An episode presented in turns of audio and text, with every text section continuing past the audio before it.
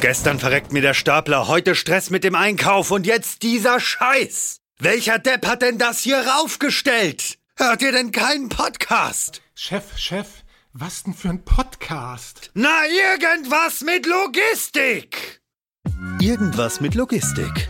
Der Podcast mit nicht immer ganz wissenschaftlichen Themen. Rund um die spannende Welt der Logistik. Präsentiert von Andreas, Jens und Thomas. Moin zusammen und herzlich willkommen zu einer neuen Folge Irgendwas mit Logistik. Ich habe heute mal wieder Jens bei mir. Grüß dich, Jens. Moin. Und um unser Duo zu komplettieren und daraus ein Trio zu machen, haben wir den Carsten bei uns. Hi, Carsten. Hi, morgen zusammen. Das übliche Spiel, bevor wir zu viel erzählen, Carsten, erzähl du lieber ein bisschen was über dich. Wer bist du eigentlich und was machst du überhaupt hier? Hm, ich bin äh, Spediteur aus Leidenschaft, äh, inzwischen seit 25 Jahren bei der Renus-Gruppe beschäftigt, bin dort verantwortlich für das europäische Key Account Management und äh, das European Freight Tender Management und kümmere mich so um einige unserer großen Kunden und äh, erfreue mich, mit diesen immer wieder in Gespräche reinzugehen über die tägliche aktuelle Lage und natürlich auch den Versuch zu machen, in irgendeiner Form Lösungen zu verkaufen. Spediteur aus Leidenschaft ist eigentlich schon ein toller Titel, ähm, den wir wahrscheinlich für die, für die Überschrift der Episode nutzen können.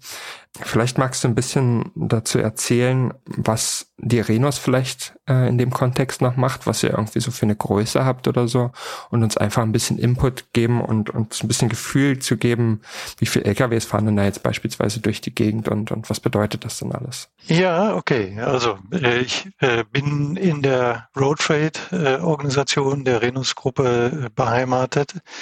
Das heißt, es geht über, um den Transport verpackter Waren über die Straße. In, damit sind wir natürlich schon vom, vom äh, Thema per se her limitiert auf den europäischen Kontinent.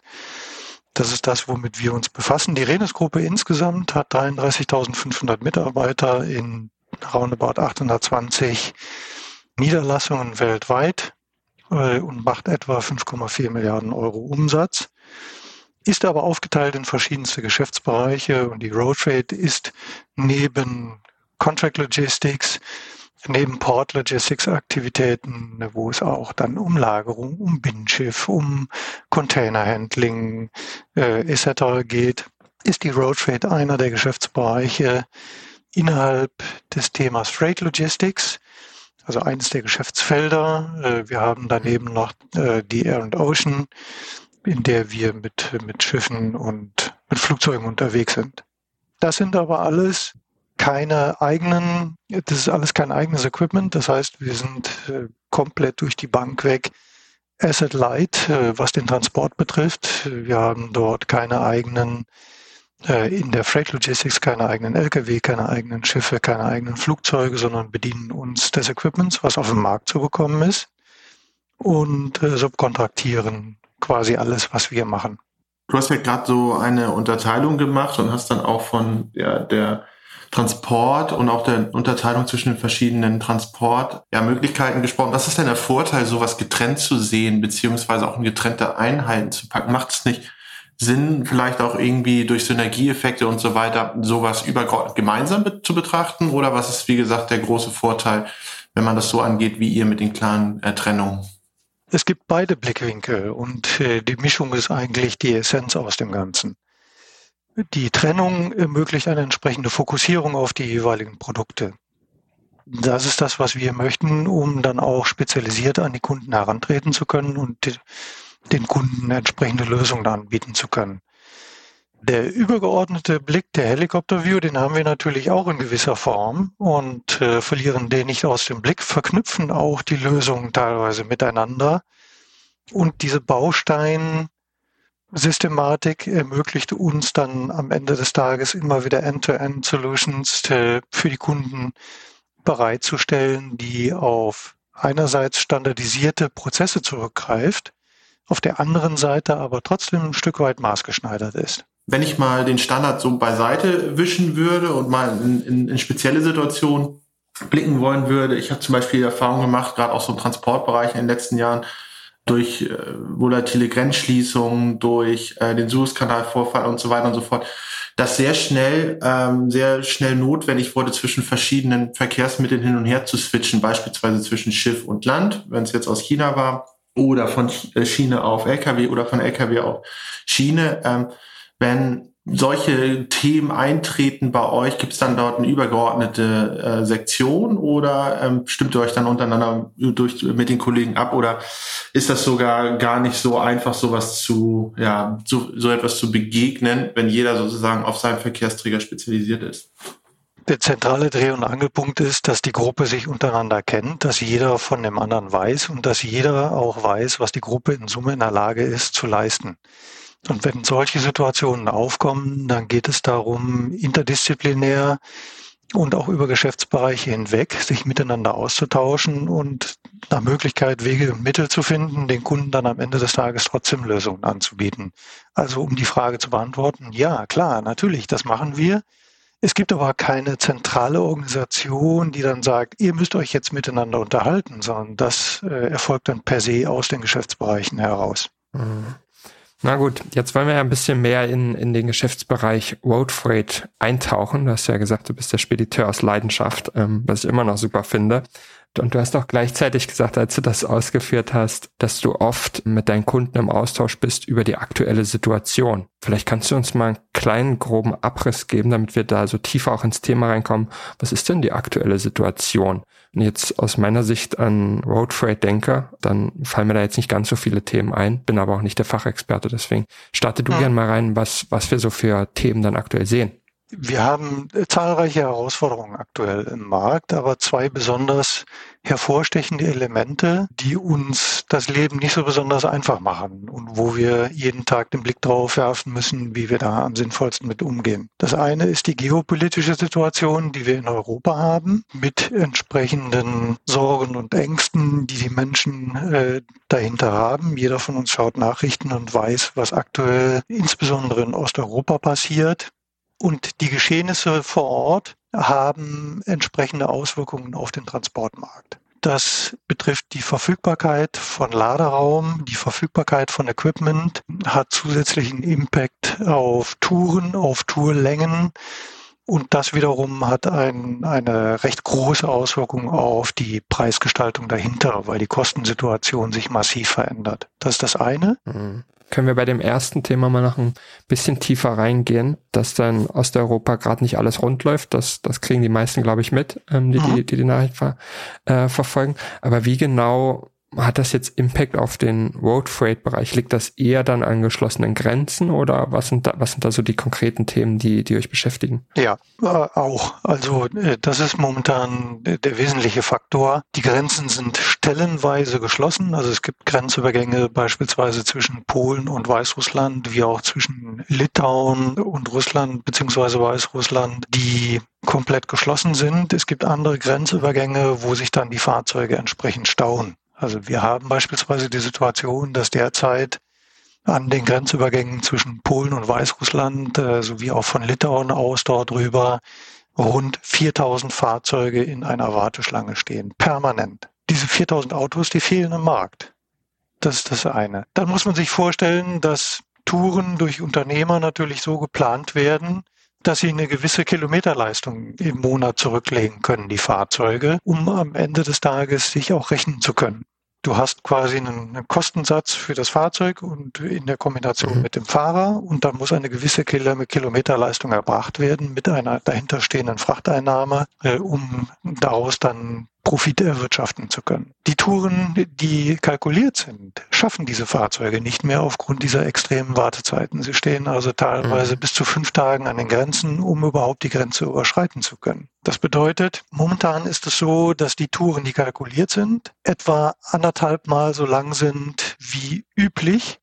Und das führt am Ende des Tages dazu, dass natürlich auch die Kosten dahinter massiv steigen, ohne dass entsprechende Frachteinnahmen dahinter stehen. Mhm. Was macht man dagegen, außer die Kosten weiterzugeben? Was, was, was hat man da überhaupt für Möglichkeiten? Einmal aus eurer Sicht und vielleicht aber auch aus, aus Versendersicht, ne? wenn ich irgendwie vielleicht auch zeitkritische Themen habe, wie kann ich das dann machen?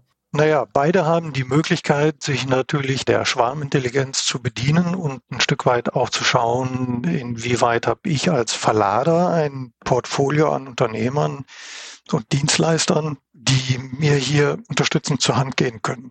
Ähnlich tun wir es auch. Ich hatte ja eben gesagt, wir sind Asset Light, haben keine eigene Flotte und bedienen uns der Subunternehmer, die wir quasi in Europa im Einsatz haben. Wir reden da über drei bis 4.000 Autos, die jeden Tag kreuz und quer durch Europa fahren für uns.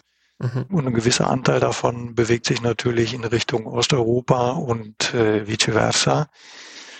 Wir haben ein zentrales Carrier Management Team, das sich darum kümmert, diese Unternehmer, die wir einsetzen, zentral zu managen. Das heißt auch wirklich zu auditieren, zu prüfen, zu einem Approved Carrier zu machen, damit die Unternehmer dann kreuz und quer in unserer europäischen Organisation eingesetzt werden können. Und dort geht es auch darum, diesen Unternehmerpool, den wir haben, permanent zu erweitern und zu schauen, wo gibt es Unternehmer, die heute noch nicht in einer Zusammenarbeit mit Renus sind, diese für uns zu gewinnen, für eine Zusammenarbeit, zumindest mit einem Anteil ihrer Flotte zu gewinnen und dann die Prozedur zu, zu starten, womit diese Unternehmer dann quasi in die Organisation eingeführt werden können. So haben wir allein im Dezember rund 630 zusätzliche Unternehmer und top mit aufgenommen. Das ist schon eine tolle Sache und das ermöglicht uns eine gewisse Form der Flexibilität. Und hier kommt auch zum Tragen, worüber wir eben sprachen.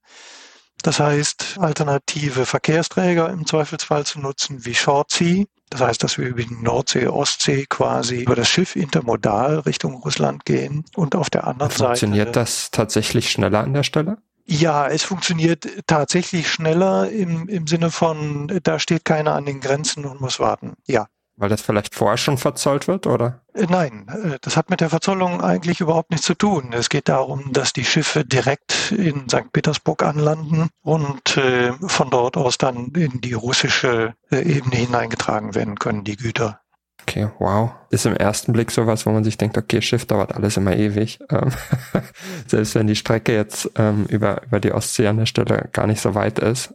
Aber spannend, sowas, sowas zu sehen und, und zu sehen, dass man dann doch irgendwie Alternativen hat, ne? Weil wenn man sich denkt, okay, da stehen die LKW fünf Tage an der Grenze, ganz mal abgesehen davon, dass ich auch gar nicht wüsste, was, wie, wie das organisatorisch abläuft, ne? Wenn so ein LKW-Fahrer fünf Tage an, an der Grenze warten muss. Aber dann ist das ja erstmal was, wo man sich denkt, okay, wahrscheinlich ist es dann schwierig, das Land überhaupt an sich zu erschließen. Und dann natürlich sinnvoll, wenn man über die Multimodalität da über andere Verkehrsträger dann vielleicht doch ein bisschen Zeit gewinnen kann. Interessant. Bevor du mir erklärt hast, dass Schiff eine Alternative sein kann, wolltest du gerade noch eine zweite Variante aufgeben, was man machen kann. Ja, per Bahn kann man, kann man auch noch verladen und am Ende des Tages könnte man sogar auch noch alternative Strecken mit dem LKW suchen äh, und finden, die allerdings zurzeit offen gestanden auch nicht wirklich opportun sind. Also die alternative Verlademöglichkeit via äh, Shortsea und Bahn ist dann eigentlich noch die beste Option. Die meisten zugegebenermaßen stellen sich aber tatsächlich da in den Stau, insofern wir Verlademöglichkeiten via Lkw finden. Und wir gucken, dass wir dort so schnell wie möglich dann durchkommen. Ist das denn eigentlich noch viel, was über LKWs in den Osten der EU beziehungsweise darüber hinaus transportiert wird, also persönlich und äh, erneut, ne, ich bin nicht der Fachexperte, sondern du. persönlich hätte ich jetzt gerade, das ist schon eine ganz schön weite Strecke, fährt man die wirklich noch mit einem LKW, äh, wenn man jetzt nach Russland rein muss. Aber scheinbar ja schon. Also ist das echt viel, ja. Ja, ist äh, aus, aus meiner Perspektive auch der zurzeit immer noch größte Anteil. Nach Moskau sind es okay, rund zweieinhalbtausend Kilometer. Das ist zwar schon eine ordentliche Distanz, aber immer noch gut zu bewältigen mit dem LKW. Ist es denn aber ähm, gerade, ich meine, solche Situationen, wie du gerade beschrieben hast, die gibt es ja immer wieder. Ist es vielleicht auch was, wo man sich wahrscheinlich nicht kurzfristig oder mittelfristig, aber zumindest langfristig auch Themen überlegen muss, wo man ähm, vielleicht Güter konsolidierter auf eine andere Art und Weise transportieren kann, ohne abhängig zu sein von diesen Assets, die sich dort dann an der Grenze stauen, plus dann natürlich diese Assets müssen auch noch von Menschen bewegt werden, wo es ja auch immer tendenziell schwieriger wird, Leute zu finden, die gerne Lkw-Fahrer werden möchte oder Lkw-Fahrerin. Und zusätzlich, ja, wenn man sich anschaut, wo auch so äh, äh, der Verbrauch hingeht, beziehungsweise auch der, der Umsatz an Gütern, wird ja nicht unbedingt weniger, was jeden Tag transportiert wird, sondern tendenziell auch immer mehr. Und auf der anderen Seite sinken die Assets, die man dort nutzen kann. Ist es vielleicht auch was, wo man sich mal von diesen klassischen äh, Shortsea, ähm, Schiene und LKW komplett mal verabschieden muss und irgendwie in autonomere Richtungen vielleicht denken muss? Da sprichst du genau das zweite Element an, was ich eingangs äh, erwähnen wollte, wo Andreas dann gesagt hat, lass uns mal eben bei dem einen Thema bleiben. In der Tat, das ist die zweite Komponente, mit der wir heute zu tun haben, nämlich ähm, quasi einen Paradigmenwechsel im Transportgewerbe, denn wir haben weiterhin wachsende Wirtschaft, wir haben ein, ein weiterhin wachsendes Umfeld, wir haben zunehmend aus dem Markt herausgehendes Fahrpersonal und dort auch mit argen Nachwuchssorgen zu kämpfen, weil der Job einfach nicht, ja, lassen wir es beim Namen nennen, der Job ist einfach nicht sexy. Es möchte heute keiner mehr Fahrer sein. Es möchte niemand mehr Wochen oder Monate lang von seiner Familie getrennt sein. Es möchte niemand mehr auch schlecht behandelt werden, was leider auch hier und da immer noch passiert. Diese Aufgabe ist einfach kein attraktives Berufsbild. Und das führt dazu, dass wir heutzutage mit einer Situation konfrontiert sind, wie ich sie in den letzten 35 Jahren meiner Karriere noch nicht erlebt habe, dass wir zunehmenden Equipmentknappheit und Fahrerknappheit haben, der wir begegnen müssen. Wie begegnet man denn sowas? Naja, wie gesagt, äh, zum einen über das Carrier Management, dass wir versuchen, zusätzliche neue Unternehmer für uns zu gewinnen. Auf der anderen Seite aber durchaus auch über alternative Transportwege und Mittel nachzudenken. Und last but not least, äh, du hast jetzt eben schon, Jens, einmal den Blick in Richtung Zukunft geworfen bezüglich autonomer Transportmöglichkeiten. Das ist noch relativ weit weg zugegebenermaßen, wird sicher auch in den nächsten na, ich hätte jetzt was gesagt, in den nächsten zehn Jahren sehe ich das zugegebenermaßen so in dieser Form noch nicht. Aber auch wir befassen uns damit und äh, überlegen, wie kann, wie können die Transporte der Zukunft dann aussehen. Ne? Hm. Jetzt ist Autonomie ja eines und wenn es vielleicht zehn Jahre oder vielleicht sogar noch länger dauert, ist das natürlich nichts, was uns irgendwie in den nächsten Jahren groß helfen wird. Und abgesehen davon mehr Carrier oder, oder Frachtführer oder LKWs, wie auch immer, zu onboarden. Wie kann man denn den Job vielleicht auch aus deiner Sicht attraktiver machen für die Fahrer? Ne? Was kann man denn damit machen, außer die Aussicht stellen, naja, irgendwann wird es dann autonom gemacht. Das ist wahrscheinlich dann auch nicht unbedingt förderlich für die Motivation des, des Berufsfelds. Was gibt's da so für Ansätze, die, die du siehst im Markt? Genau das ist das, was aktuell passiert. Es zeigt sich einfach, dass natürlich ein großes Lockmittel das Thema Geld ist. Äh, das haben auch die hm. Unternehmer erkannt, äh, dass sich Angebot und Nachfrage völlig verschieben und darüber hinaus das Fahrpersonal einfach besser vergütet werden muss. Es muss besser entlohnt werden. Die müssen höhere Gehälter bekommen. Und diese fordern sie aktuell eben auch ein. Wir haben zahlreiche Unternehmer, die äh, sagen, ich habe einen Teil meiner Flotte auf dem Hof stehen, leer, weil ich einfach überhaupt keine Fahrer dafür habe. Wie lockst du Fahrer an? Das machst du natürlich am Ende des Tages über das Thema Geld. Das heißt, die Entlohnung wird sich verändern. Und es werden sich Rahmenbedingungen verändern. Wir sehen heute schon, dass selbst auch die Politik ja entsprechend eingreift und neue Rahmenbedingungen versucht zu schaffen. Dazu gehört unter anderem das Mobility Package, was die Europäische Kommission verabschiedet hat. Das war 2015. Jetzt zum 1. Februar ist die zweite Stufe des Mobility Package gezündet worden. Worum geht's da? Das sind äh, Veränderungen in den Kabotageregelungen. Jetzt musst du mich nochmal abholen, was ist ein Kabotage? das sind Transporte, die von einem Punkt zum anderen Punkt durchgeführt werden, von einem Fahrzeug oder einem Unternehmer, der nicht in dem Land beheimatet ist, äh, in dem dieser Transport stattfindet. Also jetzt mal, mhm. ganz platt gesprochen, von Köln nach Hamburg ein Transport, der durch einen polnischen Unternehmer durchgeführt wird. Mhm. Das ist zuhauf in der Vergangenheit gemacht worden, äh, weil diese Unternehmer auch ein Stück weit günstiger gewesen sind als möglicherweise westeuropäische Unternehmer. Und äh, das kann in Einzelfällen sogar dazu geführt haben, zugegebenermaßen nicht bei uns, weil wir besonders darauf achten, dass äh, uns das nicht passiert und Unternehmer bei uns nicht, nicht, nicht ausgebotet oder aus, ausgenommen werden. Aber äh, es kann dazu geführt haben, dass Fahrpersonal einfach ausgenutzt worden ist. Und dass diese Leute Wochen oder teilweise vielleicht sogar monatelang von ihren Familien, von ihrem Zuhause weg waren, um solche Leittransporte in anderen westeuropäischen Ländern durchführen zu können. Und dem hat die Europäische Kommission einen Riegel vorgeschoben über dieses Mobility Package. Das heißt, nach drei, maximal vier Wochen müssen Fahrer wieder zurück in ihr Heimatland, Equipment, also die dazugehörigen Lkw sind damit gemeint, müssen spätestens nach acht Wochen in ihr Heimatland zurück.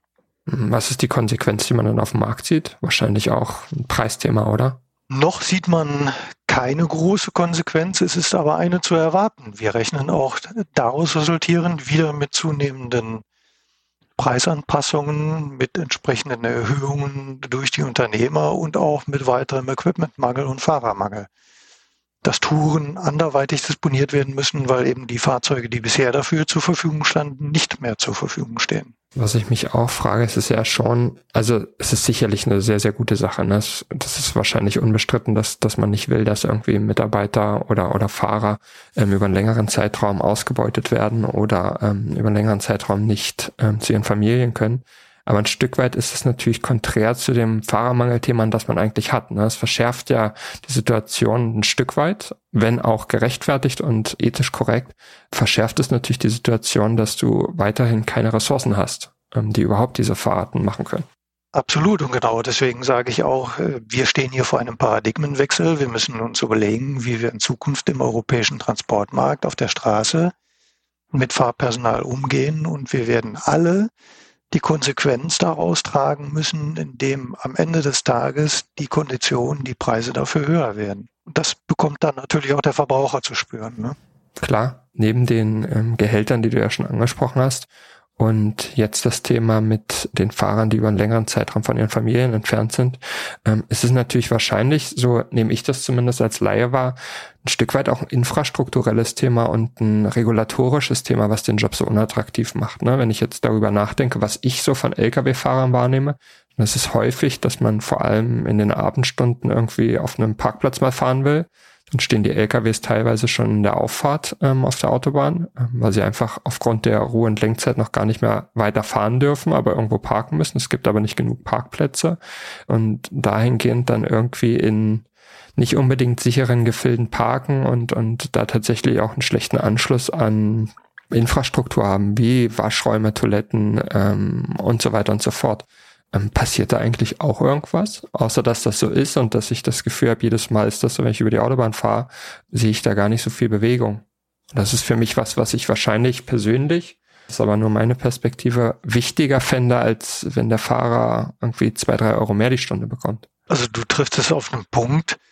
Natürlich haben wir auch ein massives infrastrukturelles Problem, äh, insbesondere in Deutschland. Wir haben dort, äh, wir haben hier einen Investitionsstau, was diese Themen betrifft und kommen nicht schnell genug nach, Infrastruktur zu verändern und neu zu schaffen, die diesem wachsenden Bedarf äh, dann auch gerecht würde.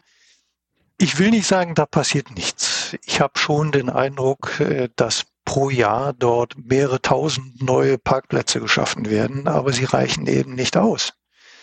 Es werden auch neue Rastanlagen geschaffen. Ich sehe das insbesondere in unserer Region hier im Rheinland, äh, wo ich beheimatet bin, dass viele zusätzliche neue Parkplätze, Rastanlagen geschaffen worden sind. Hier ist es besonders dicht bei uns in der Gegend, äh, sodass die Not hier auch verhältnismäßig groß ist. Aber es passiert eben nicht, nicht schnell genug oder wenn ich es vielleicht so formulieren darf, wir haben eigentlich zu spät damit begonnen. Hm. Und ist das was, wo jetzt irgendwie die Regierung was macht oder gibt es eigentlich auch Unternehmen, die irgendwie Initiativen ergreifen, um, um die Situation zu verändern? Ich habe irgendwie punktuell irgendwie so Startups gesehen, die irgendwie versuchen dann die Tourenplanung basierend auf den Lenkzeiten mit Parkplätzen und so weiter zu verbessern und vorherigem Einchecken und was es so alles gibt. Aber wo ist denn da der größere Hebel? Muss man da jetzt zwingend mehr Parkplätze bauen? Also ja, wahrscheinlich. Aber welche Maßnahmen kann man denn noch so treffen? Hast du irgendwie Ideen oder, oder Sachen, wo du sagst, das habe ich mal gesehen und davon bin ich überzeugt? Startups sind da sicherlich auch unterwegs. Dann geht es um intelligente Tourenplanung, es geht um Tourenoptimierung. Das ist etwas, was wir auch andauernd bei uns im Netzwerk machen. Wir haben ein Team, das sich ausschließlich damit beschäftigt, quasi unser Netzwerk zu optimieren und zu schauen, wo können wir Volumina bündeln, um Leerfahrten zu vermeiden, Leerkilometer zu vermeiden, um Touren optimierter zu gestalten und äh, am Ende des Tages auch für unsere Kunden einerseits und für die Unternehmer andererseits so attraktiv zu gestalten, dass wir beide Seiten auch gleichlautend bedienen können. Die Politik ist natürlich andererseits ebenfalls aktiv und schafft entsprechende Möglichkeiten. Ich meine, wenn ihr euch hier über die Autobahn bewegt, ihr werdet wahrscheinlich auch sehen, dass wir stetig irgendwo irgendwelche Langzeitbaustellen haben, um Autobahnen zu erweitern, um Rastplätze zu erweitern etc. Also das ist ja ein Thema, was uns äh, auch nahezu andauernd begleitet. Ne? Was ich auch noch ganz spannend finden würde, ist, es deutet sich ja an, dass auch neue Konzepte entwickelt werden müssen, beziehungsweise auch neue Konzepte gesucht werden für äh, Logistik innerhalb von Städten, beziehungsweise auch urbanen Logistik.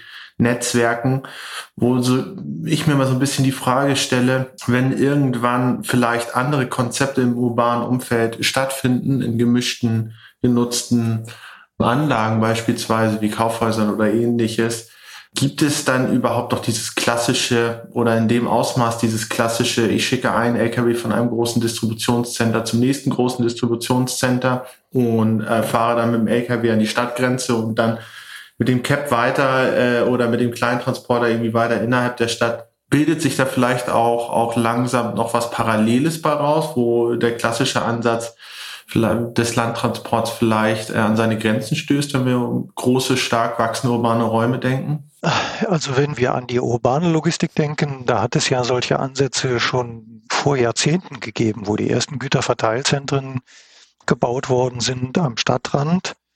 Äh, diese sogenannten GVZ, die dann quasi der Hauptumschlagsplatz sein sollten, um mit kleineren Fahrzeugen in die Städte hineinzufahren.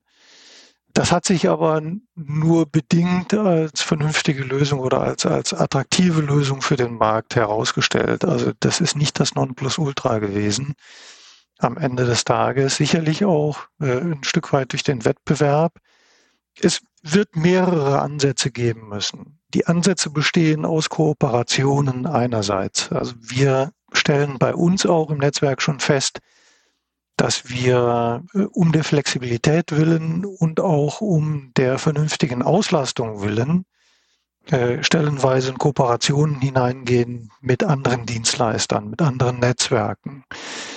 Alleine auf nationaler Ebene in Deutschland ist die Renus-Gruppe beispielsweise in einer Dreipfeiler-Strategie unterwegs, äh, wovon wir uns bei zwei Pfeilern zwei unterschiedlicher Netzwerke bedienen. Zum einen der System Alliance und zum anderen der Cargo Line. Das tun wir, um mehr Flexibilität zu haben, äh, um den wachsenden Warenströmen gerecht zu werden und auf der anderen Seite dann eben auch vernünftig in das jeweilige urbane Umfeld hineinzukommen. Dann gibt es aber natürlich verschiedenste Ansätze, die die Logistik im urbanen Bereich in, in Zukunft äh, relativ stark auf neue Beine stellen werden. Und dazu gehört sicherlich auch das Thema Autonomie, dazu gehört das Thema alternative Antriebe. Wenn es zu autonomen Fahrzeugen kommt, wird das primär im urbanen Umfeld wahrscheinlich dann auch stattfinden. Das ist aber meine persönliche Perspektive. Es kann sein, dass das Fraunhofer Institut, äh, was in solchen Themen auch forscht, gedanklich etwas anders unterwegs ist. Das vermag ich jetzt gar nicht zu sagen. Und es wird auf jeden Fall auch in irgendeiner Form die Mischnutzung von Anlagen und von Fahrzeugen geben, um die Zustellung auf der letzten Meile hinzubekommen. Diese Netzwerke, die du gerade angesprochen hast, vielleicht nochmal aus Laienperspektive gefragt, kann man sich das so vorstellen, dass ihr sagt, ich fahre mit einem halben LKW von Hamburg nach München, wahrscheinlich kriegt man die Strecke ganz gut ausgelastet, nehmen wir das aber mal als Beispiel. Hat jemand auch einen halben LKW und wir können das damit reinwerfen? Einer eurer Marktbegleiter oder jemand, der sonst im Netzwerk ist, oder ist das nicht ganz so einfach? Das ist ein Beispiel, dass man einen mhm. geschlossenen Pool hat, aus dem heraus man sich äh, entsprechender Kooperation bedient, um Fahrzeuge vernünftig auszulasten. Oder man schaut eben, äh, wenn man das Problem genau andersrum hat, dass äh, Fahrzeuge oder Linien teilweise überlastet sind, bedingt durch die Warenströme, dass man Ausweichmöglichkeiten hat. Wir haben zuhauf in den letzten zwei, drei Jahren gesehen, dass Netzwerkstandorte teilweise übergelaufen sind aufgrund plötzlich und extrem stark steigender Nachfrage. Dann hast du in einem, in einem Umschlagslager im Zweifelsfall eine Situation wie in einer Sanduhr mit den, mit den Sandkörnern, äh, die Problematik, dass sich das dann irgendwann staut und dann geht nichts mehr rein und nichts mehr raus. Und dann warten Kunden tagelang äh, darauf, dass ihre Sendungen abgeholt und zugestellt werden. Und um genau das zu vermeiden und das zu entzerren, nutzen wir dann teilweise eben auch die anderen Netzwerke. Gibt es eigentlich so eine pauschale Prozentzahl, die man nennen kann? Und falls nicht, wollen wir dich nicht in Teufels Küche bringen, aber wo man sagen kann, okay, irgendwie vielleicht 20 Prozent aller LKWs in Deutschland sind gar nicht richtig ausgelastet oder so. Wahrscheinlich sind es noch mehr. Wo liegt denn also so eine Zahl? Da müsste ich mutmaßen, da kann ich offen gestanden keine Zahl zu nennen. Hm. Wo liegt denn eine Mutmaßung? also eine optimale Auslastung eines Fahrzeuges ist natürlich, liegt natürlich bei 100 Prozent. Die 100 Prozent erreichen aber die wenigsten Netzwerke auf den nationalen Linien. Das heißt, äh, du kalkulierst da in der Regel mit 85 bis 90 Prozent Auslastung. Das dürfte die meisten Linien in Deutschland tatsächlich betreffen. Also es wird aber Einzelfälle geben, wo du äh, dann im Zweifelsfall auch mal nur ein halbes Auto durch die Gegend schickst. Und das sind solche Lücken, wo Lösungen her müssen, um einen Lückenschluss herzubekommen. Okay, jetzt hatten wir vorhin schon mal so zehn Jahre in die Zukunft geschaut und festgestellt, das ist ein ganz schön langer Zeitraum. Wann gibt es irgendwie so eine realistische, vielleicht auch hier Mutmaßung, wo man, wo man sagen kann, ab da wird es vielleicht wieder ein bisschen entspannter oder so, was das ganze Thema Road Freight angeht? Aktuell habe ich das Gefühl, hört man fast jeden Tag irgendwie was in den Medien davon, dass entweder Fahrer fehlen oder wie du es jetzt geschildert hast, dass es Probleme an den EU-Außengrenzen gibt oder vielleicht auch innerhalb der EU oder Länder entscheiden sich nicht mehr in der EU dabei zu sein, auch okay. Ähm, aber es führt ja alles zu riesigen Problemstellungen im Road Freight Bereich. Gibt es da irgendwie so Licht am Ende des Tunnels, das ihr seht, wo ihr sagt, okay, wahrscheinlich ähm, wird sich das mit folgenden Maßnahmen dann in den nächsten zwei, drei Jahren ein bisschen entzerren? Oder gehen wir eher weiter tiefer rein in die Problemstellung und, und der Pain wird eigentlich größer für alle Versender? Wow, das ist eine gute Frage. Warte, ich hole mal eben die Kristallkugel raus. Äh, schwierig zu beantworten. Das ist momentan eher ein Fahren, ein Stück weit ein Fahren auf Sicht zugegebenermaßen, um der Probleme Herr zu werden, die wir aktuell haben. Puh, Wann wird es besser werden? Ich kann es nie sagen. Ich denke, die Corona-Pandemie wird ihren Beitrag dazu geleistet haben, dass wir dort sind, wo wir heute sind. Das Austreten der Briten wird äh, das Ganze ebenfalls weiter verschärft haben. Das wird sich alles ein Stück weit normalisieren. Und ich denke, dass wir vielleicht dann irgendwann auch wieder aus dem Thema der Rohmaterialknappheit herauskommen, sodass die Rohmaterialbeschaffung ebenfalls sich relativieren wird. Das alles werden Faktoren sein, die dazu führen, dass der Markt sich wieder ein Stück weit entspannt. Und wir haben große Hoffnung, dass das irgendwann in der zweiten Hälfte der zweiten Jahreshälfte, also im Q4 2022, zunehmend spürbar ist. Tatsächlich gibt es Stimmen, die sagen, naja, also dieses Jahr wird noch eine riesengroße Herausforderung werden, und zwar das gesamte Jahr so dass es möglicherweise im kommenden Jahr wieder etwas besser wird. Das sind ja zumindest Aussichten auf Besserung, Dinge, die so ein bisschen zeigen, das Jahr wird auf jeden Fall noch spannend für dich und dein Team und euch und alle, die Spediteure sind, ob aus Leidenschaft oder nicht aus Leidenschaft. Auf jeden Fall herausfordernde Zeiten. Von daher würde ich sagen, Carsten, vielen Dank für den Einblick in dieses Feld und dass du uns so ein bisschen erhellt hast, was das eigentlich bedeutet, wenn es politische Spannungen gibt oder grundsätzlich natürlich auch das Thema Fahrermangel aus Spediteurssicht. Vielen lieben Dank dafür. Ja, von mir auch großes Danke. Ich danke euch für das Interesse und das Zuhören. Bis zum nächsten Mal. Tschüss. Bis dahin. Ciao. Tschüss.